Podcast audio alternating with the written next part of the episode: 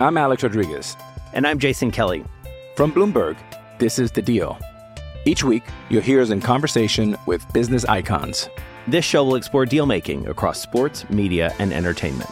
That is a harsh lesson in business. Sports is not And, as uh, simple you know, I- as bringing a bunch of big names together. I didn't want to do another stomp you out speech. It opened up so many more doors. The show is called The Deal.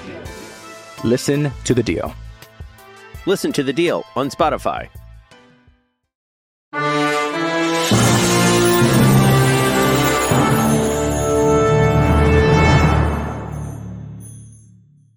Welcome, Pewter Report readers, viewers, and listeners, to a brand new edition of the Pewter Report podcast, energized by Celsius, the official energy drink of pewterreport.com. Want to thank everybody that is watching the show tonight in prime time, our last episode of the week on this Thursday, as we're going to talk about a very fun topic. Had a couple of stories this week about the faces of the Tampa Bay Buccaneers and uh, the pillars of this team as well. If you're a wrestling fan and particularly AEW, you will know the four pillars uh, that we're talking about, and uh, want to do that with the Bucs as well. Bailey Adams wrote a great story about it, um, and so we appreciate him for doing it. He's not on the show today. I'm your host, Matt Matera. Joined with me is a fellow pewter reporter, uh, one of my colleagues, Adam Silvon, back on the show. Adam, it is great to be talking to you this evening. How are things with you, Adam?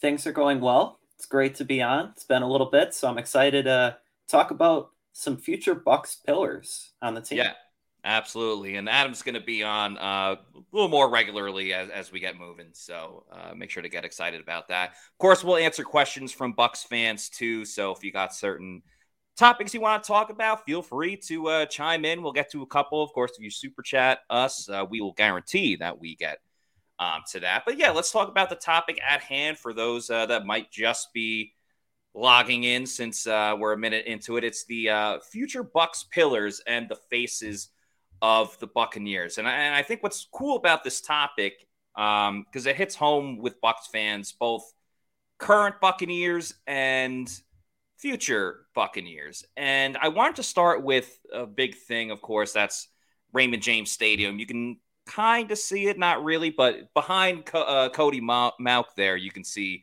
Raymond James Stadium. You can also see it right then and there because uh, that's where the Bucs are playing at the moment. But at Raymond James Stadium, you will see at the corner of each end zone, um, there are a uh, number of uh, you know photos, graphics, whatever you want to call it, with with Bucs players in the corner. And there are a couple of mainstays that I think are fairly obvious. You know, Mike Evans, Chris Godwin, Lavonte David. We don't really need to get into those guys. We know that they have a set spot.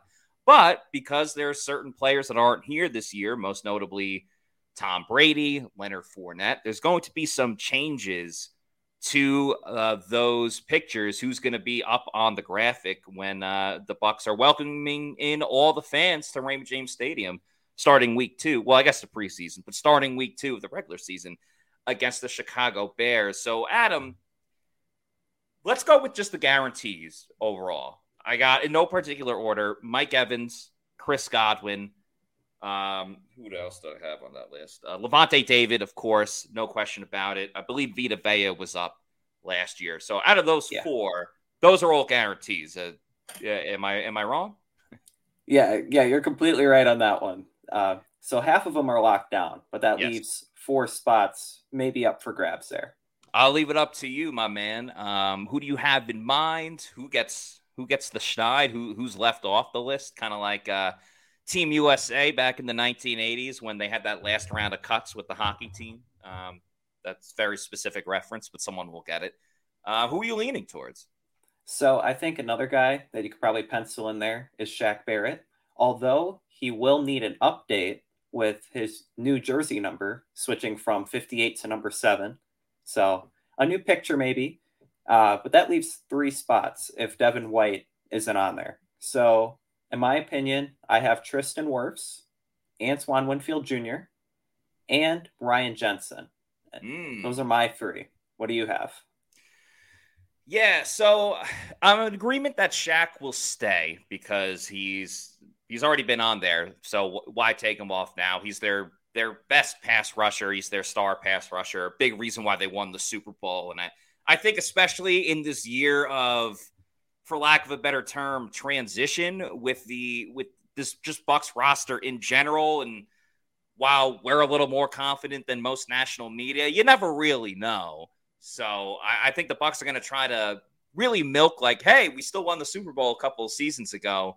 Uh, you still love these players that were on that team. I think they're going to milk that as much as they possibly can. So I agree with you. I think Shaq will be there. I almost forgot that he has a uh, another number uh, that he switched numbers. So uh, yeah. it, will take a little bit getting used to that one. Um, Tristan Wirfs, I think, is a guarantee. Um, I know that's Ryan Jensen on, on, the thing there. I'm not picking Ryan Jensen. Mm. I hmm. just think, you know, he didn't play at all last season. It's exciting that he's coming back, but um, and he is a mainstay on this team. But I don't know how much longer once his contract is done, how much longer Ryan Jensen is is staying in Tampa Bay. Where Tristan Wirfs, like you know, he's going to get re-signed. You know, he's going to be a, a, a buck for an extremely long time. I got to put Antoine Winfield Jr. on there. I just think, again, same scenario, like one of the best safeties of his draft class. Just an all-time draft class for the Bucs with Tristan going one, Antoine Winfield Jr. going two, and I, I just think what he brings to this team. I think him moving back to free safety can uh, be a lot of things. Um, I, I think it'd be very exciting for him. Uh, as Noah Miranda says, uh, don't worry, Devin White will let you know he won the Super Bowl. That's very true.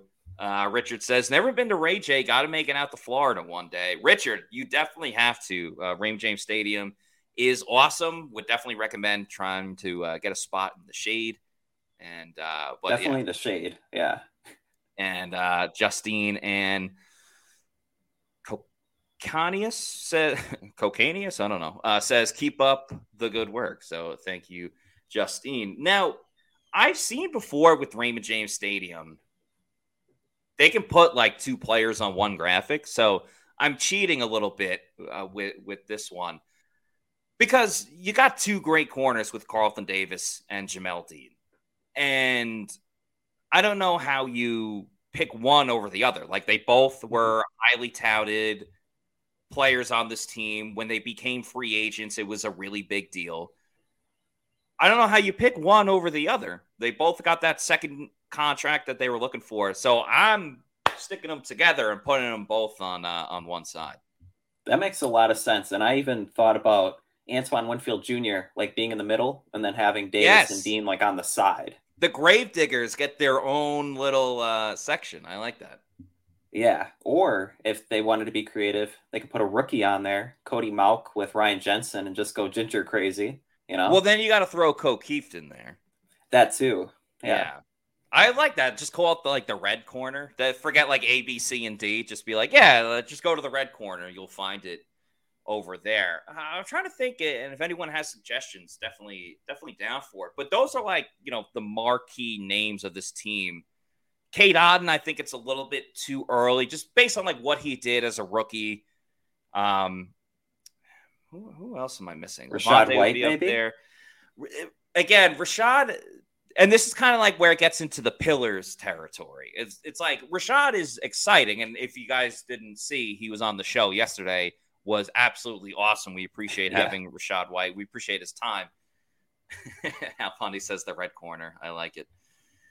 Um, it's the problem is it needs to be an established type of person and the issue that we're running into without being like too too young if you get what i'm saying so it's like players going into year three that just comes into the whole joe tryon discussion because he probably shouldn't be on that um no. well here's the thing too whoever's going to be the starting quarterback is most likely going to get a, a section of the, the corner. Am I wrong? No, I think one of them will, whoever wins the quarterback competition will be on there, but it's going to be a little bit before that's determined. So I don't know how long they're going to wait prior to the season. That's true. How long does it take to get one of those graphics up there? Yeah. I do wonder as well, though. I mean, Raymond James Stadium, they host so many different events there. I mean, the Bucks, obviously, USF on Saturdays. They've had WrestleManias there. I went to the WrestleMania in Tampa. They got Monster Truck. They have, uh, I think Gronk did a, what you call it, a, um, not like an, it's not Iron Man, but it, It was it's kind of like a race. yeah, I think it's called like a Spartan race or shout out UT or some type of like race. Or Tough Mudder, that's another one. Uh, but yeah, like he did a Spartan race there. They've done Top Golf at Raymond James Stadium, and of course, there's a billion concerts there. Taylor Swift, Ed Sheeran. So don't get me wrong, like Raymond James Stadium is usually popping where you can get a lot of turnover fairly quickly. I feel like you can get the the images uh, up there pretty uh, pretty quickly. So let's talk about the pillars then, because that is, I think, a little more open to discussion. We know the faces of the Buccaneers, and uh, we also know the faces of Celsius Energy Drinks, the official sponsor of the Pewter Report podcast and pewterreport.com. So many great flavors. Uh, if you want to make your own pillars of Celsius Energy Drinks, please go ahead. There's so many to choose from. You see the Oasis Vibe, that's the newest flavor they got out. Uh, sparkling lemon lime sparkling orange is great as well. I drink the cucumber, strawberry lemonade. Um, what else? Tropical vibes, awesome, and Arctic vibe personally is my favorite. There is no sugar, no post energy drink crash or jitters that you get with um, other Celsius drinks out there. Or sorry, other uh, energy drinks out there. Richard saying the Canales corner. I like that. Uh, and he also says, my local 7 Eleven selling Celsius three for $6. So make sure you get that deal. If you need to find a Celsius, where what convenience store you can go to, uh, punch in your address on the store locator, and it will let you know your closest uh, Walmart, Target, convenience store, or your bodega. So check it out. So many great different flavors of uh, Celsius energy drinks, the official sponsor of the Pewter Report podcast. Um, Adam, you said that you had a list of some of the pillars that you think are leading this Bucs team into the future. Why don't you rattle off a couple for us and we can uh, kind of jive back and forth about it? Yeah. So just to kind of give some backstory, Bailey Adams, who originally wrote the article, he stated that his pillars would be Rachaad White, Zyon McCollum, Calijah Kancey, and Trey Palmer uh, before I give my list, I have some honorable mentions. Okay. So, Kyle Trask. Oh, Cody. Yeah, we can talk about that one. I have Cody Mauch, Cade Otton, and because of Josh Capo, Jake Camarda. So those are my honorable oh, mentions. Wow. I don't know if you have any, but I had a couple. Like Cade Otton was definitely on my list. Um, Calijah Kancey, I know it's early, but just a first round defensive tackle, I think is important. the only other rookie I would take really, SirVocea Dennis, because mm-hmm. again, they eventually they were going to have to replace Lavonte David and maybe Devin White. We're not totally sure about that just yet. But if there's anyone in this draft class outside of Kancey that's going to be like an immediate guy, Cody Mauch for sure. I wouldn't really argue against that. But SirVocea, middle linebacker, inside linebacker, running this defense. I think the Bucs, especially with where they took him, that could be an absolute steal if he's your starting inside linebacker for the future. Definitely. And like kind of sticking with the theme of like 2022 and 2023 draft picks, I think those are going to be the guys that are really the next core of Bucs players. Yeah. And it's really going to determine like the team's ceiling in the coming seasons. Yeah, uh, without question. And I think so. Uh, we'll get to Kyle Trask in just a second, but uh, the guys you really started off with, like Rachaad White, who obviously was on the show yesterday, and we appreciate again Rachaad for showing up.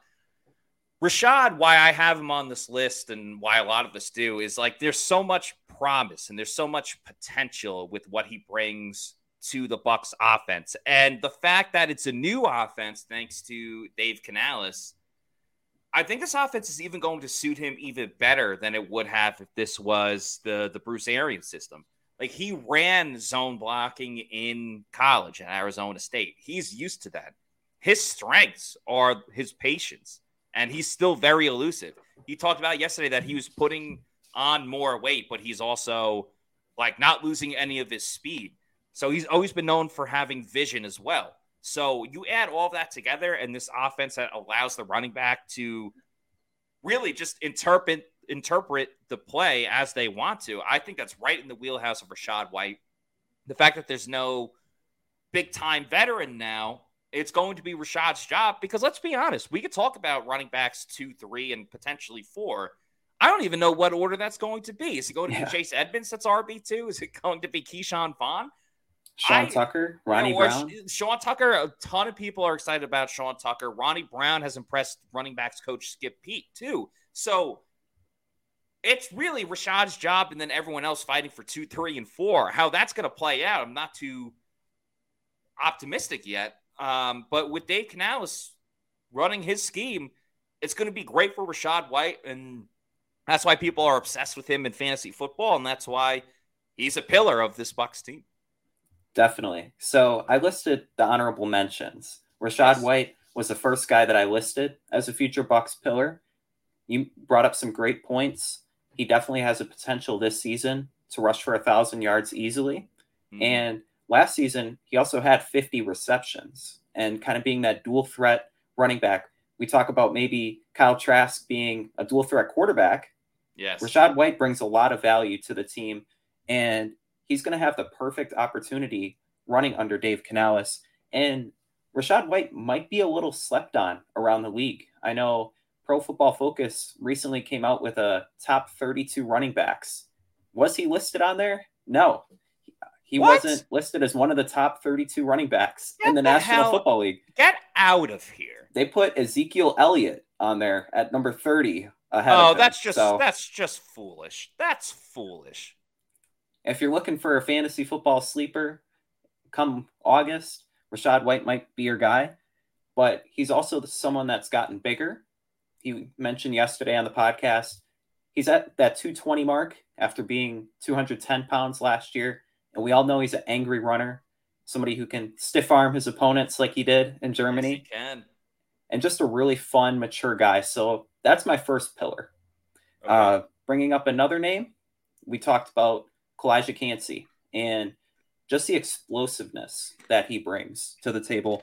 And it's right off the snap and he's going to really open up the defensive line and allow a guy like Joe Tryon-Shoyinka to maybe have a big season and for Shaq Barrett to round into form. Because when you have that interior defensive line presence, it really creates opportunities for everyone. And Jason Licht, he talked about, he brought up some big names comparing Calijah Kancey and Warren Sapp and John Randle, two Hall of Famers. Yeah. And Calijah Kancey, he's somebody with a high work ethic. And like Rachaad White, I'm Alex Rodriguez. And I'm Jason Kelly. From Bloomberg, this is The Deal. Each week, you'll hear us in conversation with business icons. This show will explore deal making across sports, media, and entertainment. That is a harsh lesson in business. Sports is and, not uh, as simple you know, as bringing a bunch of big names together. I didn't want to do another stomp you out speech. It opened so, up so many more doors. The show is called The, the deal. deal. Listen to the deal. Listen to the deal on Spotify very mature for his age, and he definitely has a high ceiling. He's often compared to Aaron Donald, not just for his frame, but for what he did in college and what he can do at the next level. Yeah, Adam, I'll tell you the one thing I like about him, and granted, it's really early and it's the underwear Olympics because it's the OTAs, but the hustle and the speed that he already brings to this team. We talked about it on a recent show when it was Scott and I, but uh, there was a play it's either Baker or Trask that was quarterback. I want to say Baker, but it, it, for this story, doesn't really matter. And they were uh, rolling all the way to the right, and Calijah Kancey was on the opposite side, and he chased the quarterback down to the point where if he didn't hustle, it probably would have been like a five to ten yard gain. The quarterback got one yard out of it because Calijah Kancey was there the whole time. I don't want to go out and say that Kancey is an X factor for this Bucs defense because I think Logan Hall is is a little bit more of the X factor in terms of if you get a good Logan Hall, this defense is not going to be like the Eagles getting 70 sacks, but it will it will be a defensive front that other teams will be absolutely terrified to go against.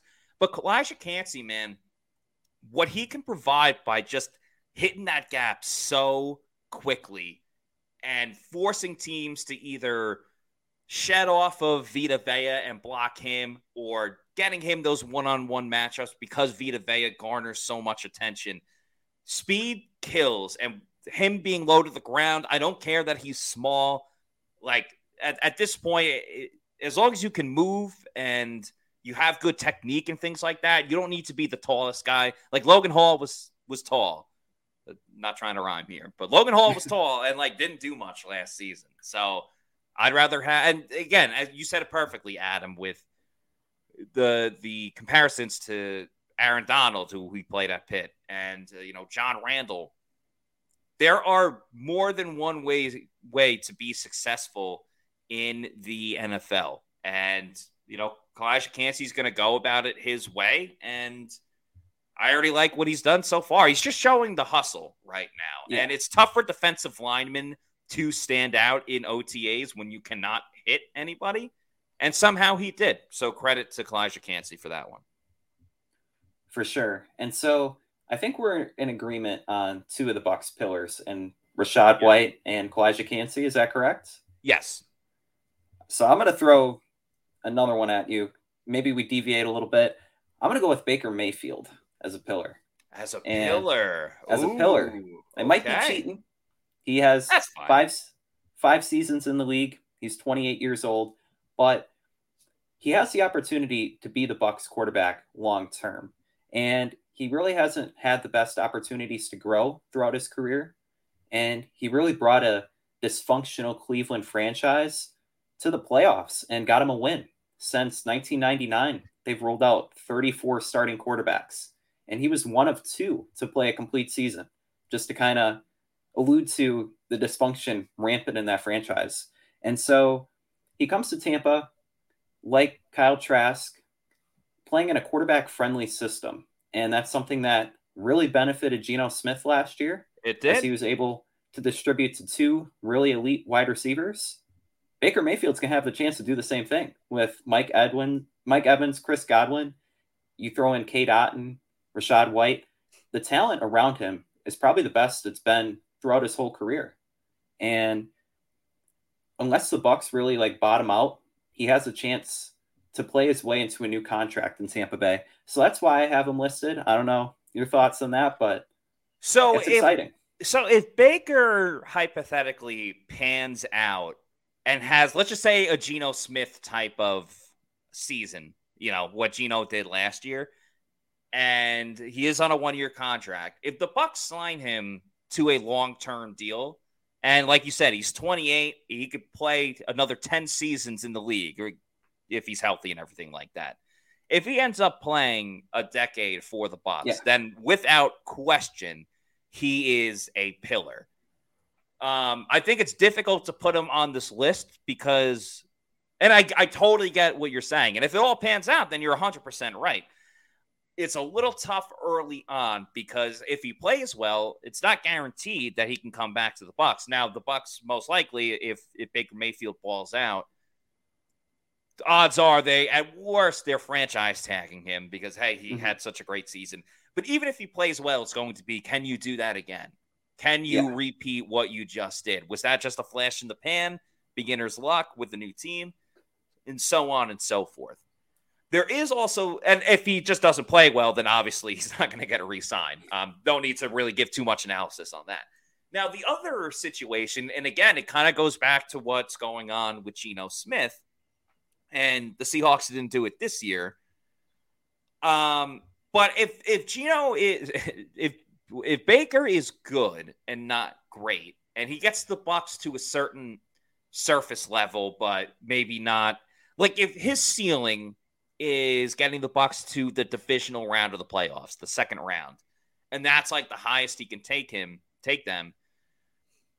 Do the Bucs end up drafting a quarterback and stashing him on the bench for like a year or two with the purpose of being like, all right, you'll get to learn, and then you're our quarterback of the future. Baker, thanks for thanks for what you've done for this franchise. You kept us afloat. I mean, because if the mm-hmm. Bucs are at least competitive in the playoffs or competitive trying to make it to the playoffs, they proved a lot of people wrong just in that element of it. I mean, people have them ranked 31st out of 32, which yeah. I find that so hard to believe now, especially with really what, like the, with like the Cardinals, what they're doing. You know, just cut DeAndre Hopkins. Doesn't look like um, Kyler Murray's really going to play. Uh, but you know, that's an argument for a, a, another podcast. I just think there's a lot of elements with Baker of it could still work out, and he might not be a pillar based on a degree of, of different factors. But if he hits a home run and he balls out, and he's the Bucs quarterback of the future, then you're absolutely right. But you know, that's the beauty of this topic. It's kind of just trying to channel the future and trying to uh, you know trying to just give your best prediction. So yeah, that's all it is. And I know there's going to be people out there that say Caleb Williams is maybe a pillar without even being like on the on the team yet. But let's say hypothetically you're throwing out there the Bucs go nine and eight this season. They win the NFC right. South, and they're picking right around the 19 range again in the 2024 draft. You're not drafting Caleb Williams or Drake Maye or any other like top quarterback. There's a lot of talent in the class, but are you truly going to get that franchise changing guy who's going to come in day one next season? Right. We've and talked a lot. Oh, sorry. Go ahead. I was just going to say, with the talent on the roster, it's really hard to believe the team being ranked 31st because there isn't too many guys gone from the Super Bowl winning team. I mean, no. of course, Tom Brady and like a few guys in the secondary, but it's not like they lost a ton of guys. There is a great article on pewterreport.com right now. Uh, a couple great articles. Adam had two today. Make sure you check it out on Pewter Report. And Scott Reynolds wrote an article, The Three Terrible Bucs Narratives from the National Media. And, uh, you know, one obviously is the doctored videos of Baker and, and Kyle Trask throwing terrible passes. But the second one is uh, that the Bucs are tanking for Caleb Williams. And you know, I'm not going to give the whole story away. I'm actually about to put it in the uh, chat for everybody if they if they want to click on it. Um, part of Scott's reasoning is why would they re-sign Lavonte David and why would they re-sign Jamel Dean? What's the point of making those moves if you're just going to tank? I think that signifies that they are not tanking because they re-signed those players, and I get that they're both on the defensive side, but they're trying to add weapons on the offensive side as well. The point I was going to make, though, is we talked a lot on this show about the over, at least I do because I look at those things, but the over under is six and a half wins for the Bucs. If they hit that over, they're not getting Caleb Williams because they're not drafting in that top five. Now, on the flip side, there is it is supposedly a really good quarterback class this year outside of Drake Maye and, and, Caleb Williams. So maybe the Bucs find that that diamond in the rough. Like let's remember, just two drafts ago, Kenny Pickett went fairly late. I don't remember the specific number off the top of my head, but yeah, like it was it was pretty late. So yeah, Matthew Sam saying tanking for Caleb. That's what we're saying the Bucs are not doing because of the players that they've uh, they brought back. But yeah, definitely an interesting discussion for sure. Adam, um, who else did you have on your list? So my last pillar, kind of the same line of thinking as Baker Mayfield, somebody who's been in the league but has a chance to break out. Ryan Neal, somebody ah. that, yeah, uh, PFF they mentioned as being the breakout player for the uh, the Bucs this upcoming season. And there's really a lot to like in Ryan Neal and what he brings to the table. He's still only 27. Last year was his really his first season being able to be a starter uh, in the Seattle secondary, and he posted one of the best grades by PFF, and I think ranked as their top safety from week seven through 15. And just in terms of coverage, doesn't allow many completions. Coming to Tampa Bay, he's going to have the chance to ball out and maybe get a big contract like other members in the secondary, like Antoine Winfield, Jamel Dean, and Carlton Davis. Yeah. He could be the next in line. He's going to be the presumed starter, and also replacing a lot of guys who produced last season. You talk about four guys being gone. I was kind of looking at the numbers 31 starts, six of the 10 interceptions the team had last season are from guys not on the roster. So trying to replace that, Ryan Neal is a great mm. starting point, and I think he definitely could be a pillar of the defense.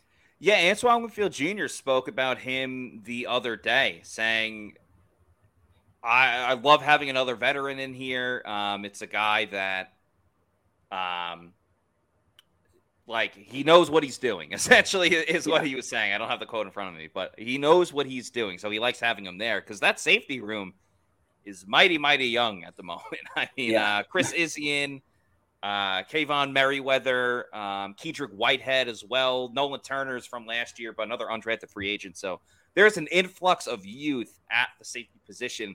Ryan Neal still being young, but the older guy in this room. And Adam, I'll tell you, man, being at OTAs the last couple of uh, practices, we're, we're, there once a week on Tuesdays. That's open to the media. Uh, there's one more coming up this or next week, that Tuesday, and then it's mandatory minicamp after that, which will uh, be a lot of fun because everybody will be there. We'll see about Devin White, but everyone else will be there, uh, which will be cool. But man, seeing Ryan Neal lined up next to Antoine Winfield Jr. and just around the other safeties, this guy is big. He is gigantic. So I think he's going to bring a little bit of that Devin uh, Devin White, that Jordan Whitehead flavor of uh, you know, a guy that can play in the box. That's going to lay the smackdown on everybody. He's going to lower that shoulder, give the boom. You know, um, I love the fact that he's played in different spots. Uh, in Seattle, like yes, he has played in the box, but he's also played in the slot, and he can play free safety as well, so he can do a little bit of everything. He's a super charismatic guy. Getting to talk to him, he just kind of like breeds that confidence that you love to see, really from any player, but especially a guy coming into a new team. So yeah. I think that's I think that's a great choice because again, you're trying to like toe the line of Antoine Winfield Jr. is already a face. Like we know he's a pillar. He's he's a face of this team. Um, some of the other guys that we've already talked, like Tristan Wirfs, we already know he's a pillar he's a face of the team. Where these other yeah. guys, it's like, will they become that? Essentially, is what we're getting to.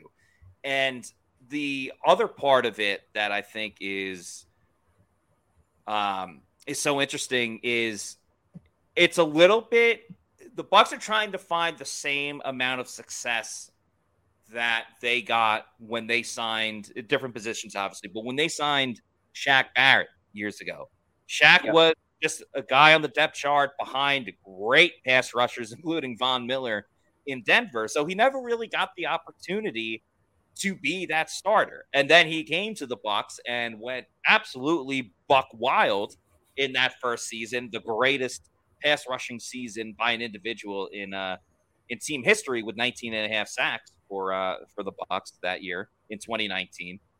And it could be the same thing with Ryan Neal. Now he got a little bit of more playing time last year, just given the fact that there was a lot of injuries. You know, Jamal Adams gets injured all the time with with with Seattle. Previously the Jets, now Seattle. Um, so he got a little bit of more playing time, but now coming in, being like you are most likely the starter. The Bucs aren't going to say that right now, but just way more playing time to see what this guy can do is super super exciting. Yeah, and it's really easy to see. Like you brought up the Shaq Barrett comparison.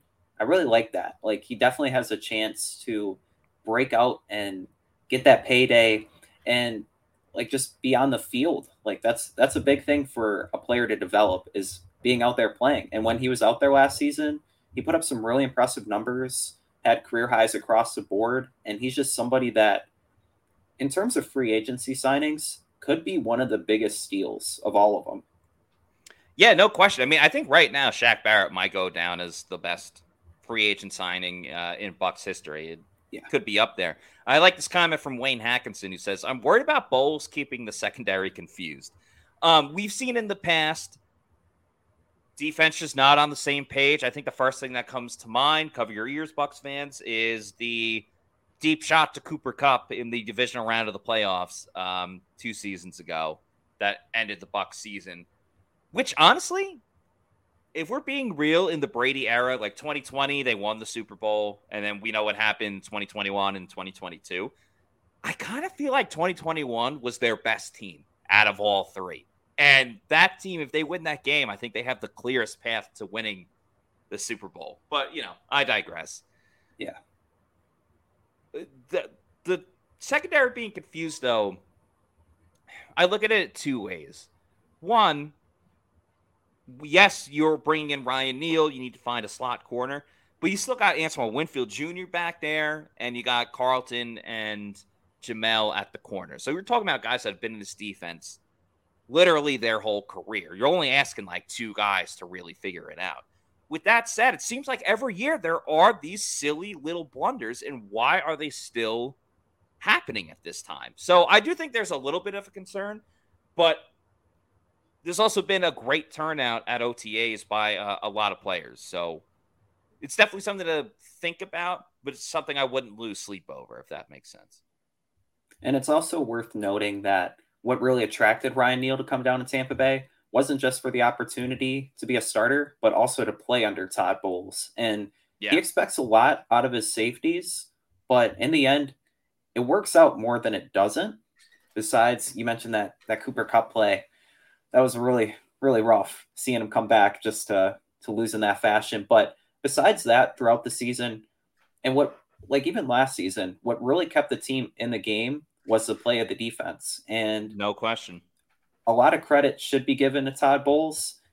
There there is some level of concern and just like how complex the the schemes and formations are for the members of the secondary and kind of watching the guys in front of them. It's kind of like a chess match. And the safeties are expected to be the final piece to really yes. put them over the top.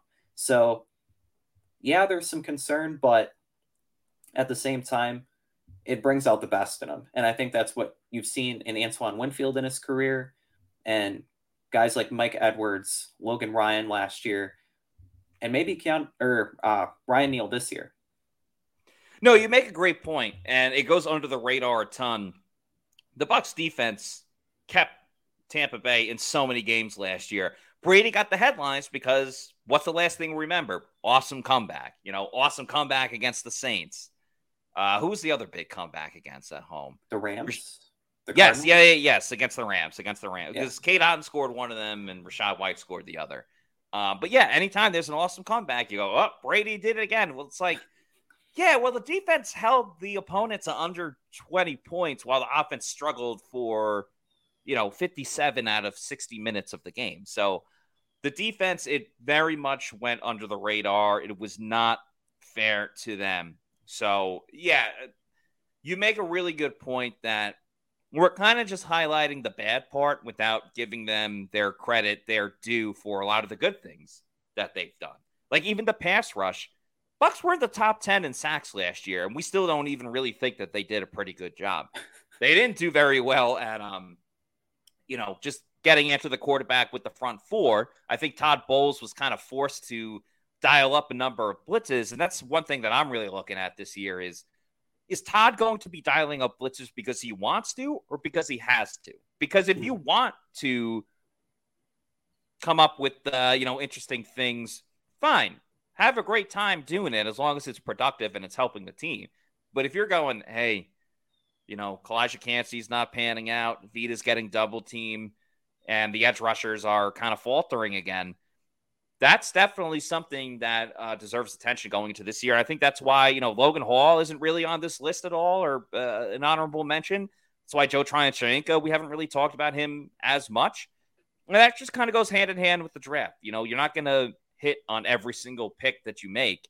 Now, when they're first and second round picks, you're kind of hoping that they're the ones that pan out. And if a fifth rounder or a sixth rounder doesn't, yeah, it's a little bit of a different story. Uh, but where's your concern level for Logan Hall and JTS going into this season? I, I just want to say, like you mentioned, the the Bucs were top ten in sacks last season. Yeah, wouldn't have expected that. And right? So, like, just more credit to Todd Bowles there. I think Vita Vea led the team in sacks, and a guy like Antoine Winfield Jr. had four. So, but you mentioned Logan Hall and Joe Tryon-Shoyinka. There's a lot of concern there if they don't pan out and they don't hit the ground running this season because mm-hmm. the Bucs are really relying on them too. And with Shaq Barrett recovering from his Achilles injury, Joe Tryon-Shoyinka is going to be expected to be that guy. Will mm-hmm. he be? That's a whole other question. And then somebody like Logan Hall with Will Gholston gone, he's going to be the likely starter along the defensive line with Vita Vea and Calijah Kancey. With those two guys maybe opening up holes for him, Logan Hall should really have a really big season. And if one or both of them they don't, the the pass rush is not going to be as good as it was last year when there was concern. And so there, there's definitely a level of concern there, but there's also some promise. You see Logan Hall, he's added to his frame this offseason. He was kind of on the lighter side, uh, yeah. I think around like 300 pounds. And so putting on 15, 20 pounds will really help him. And then with Joe Tryon-Shoyinka, another season to develop and learn and maybe just get that one final step. Last last year, there were so many mm. times you get that pressure. So close. you force it, the quarterback out of the pocket, you know, just mm. to not finish a play. So if he finishes a play, you could you're talking about maybe double digit sacks. Two very important guys for the Bucs, specifically on the defensive side of the ball, uh, going into this year it's important that you pay attention to them because it may uh, you know play a role in how you bet on the Bucs, uh, how you bet on this team or against this team this season. If you're going to be betting, make sure you're doing it at mybookie.ag. We've all been there before. A weekend trip to the casino canceled because real life came calling. Well, MyBookie's new and approved online casino is here to change the game. Dive into a truly realistic casino experience featuring the latest in slots, progressive jackpots, and live dealer action, all from the comfort of your own home. Take advantage of weekly blackjack tournaments and a brand new collection of high end games for a chance at real cash rewards. The MyBookie Casino provides a Las Vegas experience when the action's in your hands. And the best part is, you don't even need to wear your pants. Though, I'd recommend. Your adventure at the MyBookie Casino begins today with the generous sign up bonus using the promo code PEWTER, that's P E W T E R, to secure yourself a sweet deposit bonus. And that's not all. Because their revamped loyalty program ensures that you'll be showered with rewards, including free spins, cashback offers, and a host of exclusive VIP perks. The more you play, the more you win. Play anytime, anywhere with MyBookie Casino. That's mybookie.ag, promo code Pewter, P E W T E R. You can also get $1,000 up, uh, sorry, up to $1,000 with your first deposit bonus using that promo code Pewter, P E W T E R. Even if you learn from Plant City Math, you know that that is a heck of a deal. So, once again, mybookie.ag, promo code Pewter. A lot of great things to bet on right now. Baseball's in full swing. The NBA Finals starts tonight. There was a great video uh, you guys may have seen they asked a bunch of Bucs players. I know Baker Mayfield was one of them, Rachaad White, uh, a couple other guys as well, um, who they have winning the series. I'll tell you guys already, I've made a couple of prop bets. I have the Nuggets. So I really think the Nuggets are going to win the series. I kind of think they're going to smoke the Heat.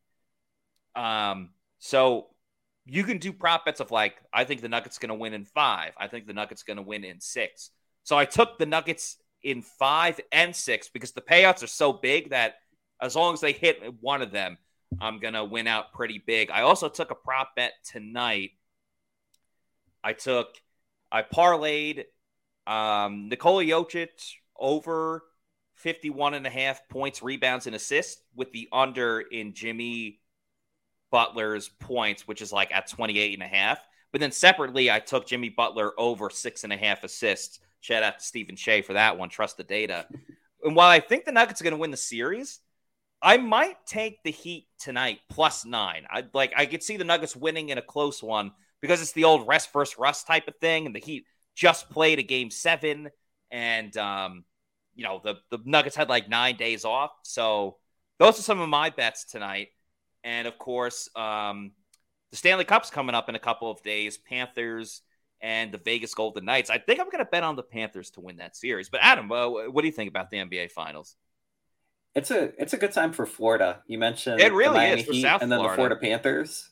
Uh, in terms of the NBA Finals, I have the Nuggets also winning, and I'm kind of a salty Milwaukee Bucks fan, and kind of seeing them lose in the first round to the Miami Heat. I really want to see them to win. So the Nuggets they have a really good team. Nikola Jokic, what he can do at seven feet tall in terms of his passing and just putting up really good numbers. Definitely see the Nuggets coming out on top, but the Miami Heat, they're the underdog. And yeah, so many guys on their roster are undrafted, made the made the cut and really shined on the bench. And then mm-hmm. you also have Jimmy Butler who balls out in the playoffs. It's going to be really entertaining. Yeah, I think it's going to be a really fun series. I'm a Knicks fan, so I should be hating on the Heat too, uh, they eliminated both of our teams. Yep. Uh, but yeah, I think it's going to be. I think it's going to be a lot of fun. So b- both championship games, the NBA Finals and the Stanley Cup, I think is going to be a lot of fun. So if you bet on it, go to my bookie and bet on it. Uh, so you gave your pillars. A lot of my pillars are the same. Uh, Rachaad White, and then I mentioned earlier Calijah Kancey, SirVocea Dennis. Um, Cade Otton's a guy I want to talk about, though. I have him on my four pillars too. I feel like with Cade Otton, we said before with Rachaad White, he's yet to scratch the surface, and I feel pretty similar about Cade Otton, just in the sense of he wasn't a focal point of the passing game. They kind of went to him at a necessity at times because he'd be the only guy that was wide open. I think he does a great job of finding that soft spot in the zone. He was Mr. Second Half because he always did things later on. And I think, and I know Payne Durham's in there, Ko Kieft is kind of more of a fullback, but Cade Otton's going to be a guy that can do it all um, with his blocking, with his receiving, going down the field, sure handed. That I just think he's going to be on the field all the time. And with this new offense, with different motions and not relying on going crazy far down the field, I think Otton's going to have big numbers this year for the Buccaneers. I do think it's going to be tight end by committee, but Otton's going to lead the charge in, in that section. At least uh, that's how I look at it. Definitely agree with you. And for like a rookie tight end, it's hard to produce. And Cade Otton, he put up really respectable numbers. And it was almost kind of frustrating towards later part of the season when you saw Cam Brate. Cam Brate did a lot of great things in Tampa Bay, but Cade Otton he was really taking that next step. And there were some games he would just be on the bench most of the time or not get targets. But when he did get them, he really moved the chains. You mentioned the game against the Rams when he had that game winning touchdown. He has that clutch factor to him, and he can definitely yes. take the next the next step and be being not only the tight end number one, but maybe entering the top 10, top 15 tight end range in the NFL. Definitely can see that for him. And he really wants to improve, and it's easy to see that happening for him. Yeah, he's always had a high football IQ. He comes from a family where his grandfather was a coach, his dad was a coach, you know, so he always learned the game pretty quickly. So everyone's learning this offense at the same time, and I kind of feel like he's going to have a little bit of a leg up over everyone else just from his overall knowledge uh, of the game. And I think everyone will get it fairly quickly. Everyone's done a great job across the board. Like Chris Godwin's been there at OTAs every day. So um, I don't think it's going to take crazy long for this offense to like really get it together. But I do think Cade Otton was kind of mismanaged at times last year. Kind of like how Logan Hall felt like he should have just got more reps. And I think you saw that it hurt with the growth of Cade Otton. We all love Cam Brate's going to go down as one of the most lovable Bucs of all time, but he shouldn't have been like splitting time with Cade Otton. It was clear, especially with the injuries that Cam Brate yeah. had concussion, neck injury, serious stuff. And they just kept throwing him out there where it really felt like this is Cade Otton's moment. This is really Cade Otton's time to shine. So I think he'll get that this year. And because the Bucs are going to run a lot of two, three tight end sets, he's never going to be off the field. He's going to share playing time with Payne Durham, but he's going to share it together by both being on the field. He's a guy, I got him I think he was like my last pick in fantasy football. I think he's going to be one of my keepers this year just because the value of him in the 15th round could be, as you said, a top 15 tight end. We'll, we'll see exactly what happens there. But I don't know. I'm very excited. There's a lot of there's a lot of guys to be excited about with the Bucs offense, whether it's Rachaad with the zone, whether it's, you know, Mike Evans and Chris Godwin having by their level bounce back seasons. Um, you know, whether it's Trey Palmer and his 4 3 speed, there's a lot to be excited about where nothing's guaranteed. And I think that's fair to say because we're talking about a new offense with a coordinator that's never called an offense before in a real game. But there's at least a lot of stuff that makes you feel good about the Bucs offense. Yeah, there's definitely reason for optimism in terms you even look at the quarterback picture from kind of you mentioned the narratives article earlier. There's a lot of perception out there that the quarterbacks are going to be awful this year for the Bucs or uh, Mike Evans and Chris Godwin, they might not be able to produce the numbers we're so accustomed to seeing mm-hmm. watching the team, but there's definitely a lot of reason for for hope, and it starts with the pillars. And yeah. if some of the young guys really produce and they reach their their talent level that they're they're capable of, there's a lot of reason to be excited. And you see that on all levels throughout the roster, on offense and the backfield. Rachaad White, Cade Otton, we've talked about them. You even have Cody Mauch and Luke Goedeke on the defensive line, Logan Hall and Calijah Kancey. Yeah. You have SirVocea Dennis. And even in the secondary, a guy like Zyon McCollum. Haven't mentioned him much, but no. What he can do in terms of his athleticism, being six foot four, and the last year's draft class, you had Tariq Woolen and DaRon Bland, I think it was. Yes. They had really good seasons. Zyon McCollum was kind of spent a lot of time developing somebody that could really take the next step in 2023. With so many guys gone, he can definitely improve and become a starter in the NFL.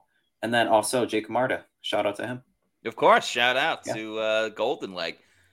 People shouldn't sleep on Zyon McCollum, though. Wasn't a great rookie year, but that doesn't mean that he can't reach his potential. He's got that speed. Uh, he's been impressing people uh, this offseason can play outside. They might even move him to inside. So um, that was a that was a solid observation about Zyon McCollum as well. Another solid observation is if you see a and we're talking about so many different players here. Um, there's like a a bulk of them. You can kind of get it in bunches, kind of like if you got a variety pack from uh, Celsius Energy drinks. If you want to get that that group package because there's so many awesome flavors um, go to Amazon, click on the subscribe and save, and you can have it sent to your house or apartment every week, month, yearly, quarterly, yearly, whenever you want. Uh, do subscribe and save. Um, just make sure you drink it. Celsius Energy Drinks, the official sponsor of the Pewter Report podcast. We'll get to a couple questions as we uh, as we close out the show. Christopher Cole says, "If JTS struggles, then it's Yaya time." Yaya Diaby has a lot of supporters behind him because he is another guy that looks absolutely gigantic at the moment. And he's got that speed, and you you mix it with the power that he has. Um, yeah, he could be dangerous this year in, in certain situations. Um, Joel says, What's the word on Tucker? Talking about Sean Tucker. Um, he hasn't been cleared to practice yet. He's been out there every day, you know, soaking it in, um, trying to learn the offense and everything. But um, yeah, still needs to get cleared. Who gets the nickel spot? Matthew Sams asks. Um, there are a couple of options right now. So depending on so Zyon McCollum's been playing outside right now at OTAs, but it's also because Jamel Dean hasn't. Jamel Dean was there last time, but Carlton Davis wasn't there. I don't know what the Bucs will do when Carlton and Jamel are there. If they they obviously will play outside. If they'll move Zyon inside or just keep him as uh, as an outside guy. Um, who else? Dee Delaney's been playing in the slot, and then a couple of safety options. Chris Izien has been playing in the slot. Uh, so has uh, Merriweather as well a little bit. Don Gardner's a, a veteran player that has has moved there too. So Josh Hayes as well. Yes, Josh Hayes. I keep forgetting about Josh Hayes. So Chris Izien, Kaevon Merriweather have been doing a little bit better than Josh Hayes. But yes, you're absolutely right. Josh Hayes. I'll throw a picture up for him if we have one. Thought we had one of Josh Hayes. Yeah, we do. There's Josh Hayes. Yeah, Josh Hayes could play that role as well. Um, so definitely a couple of options. Never rule out someone um, that currently isn't on the team either. So that'll be an ongoing case for the rest of the summer. And Peco De Style Mutant Mutant says, Who's going to be wide receiver three? That is a very good question because it sounds like Russell Gage is injured at the moment. Baker Mayfield, of all people, actually broke that news. And then when Todd Bowles was asked about, it, he said, "We don't talk about injuries at this time of the year." so we don't really know what's up with Russell Gage. Could be a minor injury, could be a big thing. I don't know. I'm not saying one way or another. Uh, but not ideal for Russell Gage, who's coming off of a tough season last year. Trey Palmer, I don't want to get too ahead of myself. He's looked fairly solid, made some tough catches, shown his speed without question. But I've seen even this though he says he's with, not fast. Yes, even though he says he is not fast, those are his words. Um, there are other receivers that have done the same thing at this time of the year, and then it doesn't always translate to training camp and the preseason. So Trey Palmer could be an. I think what this really opens the door for is maybe not necessarily who's going to win wide receiver three, but it opens a lot more for Kade Warner. Um, yep. Deven Thompkins probably will make this team as a returner if, if Trey Palmer doesn't win it. Kaylon Geiger. I think it's going to help a lot of these undrafted free agents. One of them is one or two of them are going to make the 53 man roster based on this the non uh, ability. I'm saying that poorly. Just on Russell Gage not being available. But when Russell Gage is available, just based on how much money he is making, even though he took a pay cut, definitely is going to be the wide receiver three. Yeah. Like you mentioned with Kade Warner, the real question will be wide receiver four, maybe five. Yes. And a guy like Trey Palmer, there's a lot of excitement about him. And you don't want to get ahead of yourself, like you mentioned, but he's a guy that he said that he studies a playbook in his free time when he's relaxing, like yeah. just chilling at the pool and uh, yeah, yeah. playbook. Yeah, that's yeah, that's so, awesome stuff to hear. Yeah, you you love hearing that, especially from uh, the new guys on this team, the rookie class. And um, as we wrap things up, just want to remind everybody to please, if you're not already doing so, follow us on our social media at Pewter Report on Twitter, fist, uh, Twitter, Facebook, and Instagram. It's at Pewter Report. Uh, we had a great video up before. Cody Mauch talking about his Mount Rushmore of uh, WWE wrestlers. Um, if you're if you're into that, and then of course on YouTube we are at Pewter Report TV. Please like and subscribe to this uh, this station, this episode, um, to the YouTube channel. We're always putting out content, always uh, putting up a lot of great stuff on the YouTube channel. We'll have a bunch of episodes next week. Of course, uh, another OTAs next Tuesday. We'll recap that along with another great list of uh, topics that we'll get into. But that's going to do it for us tonight. For Adam Silvon, I'm Matt Matera saying thank you everybody for watching. We love the Pewter people. Have a great weekend, and we will see you next week for another edition of the Pewter Report podcast. Stay safe. Love y'all. Peace out. Out. Have a great weekend.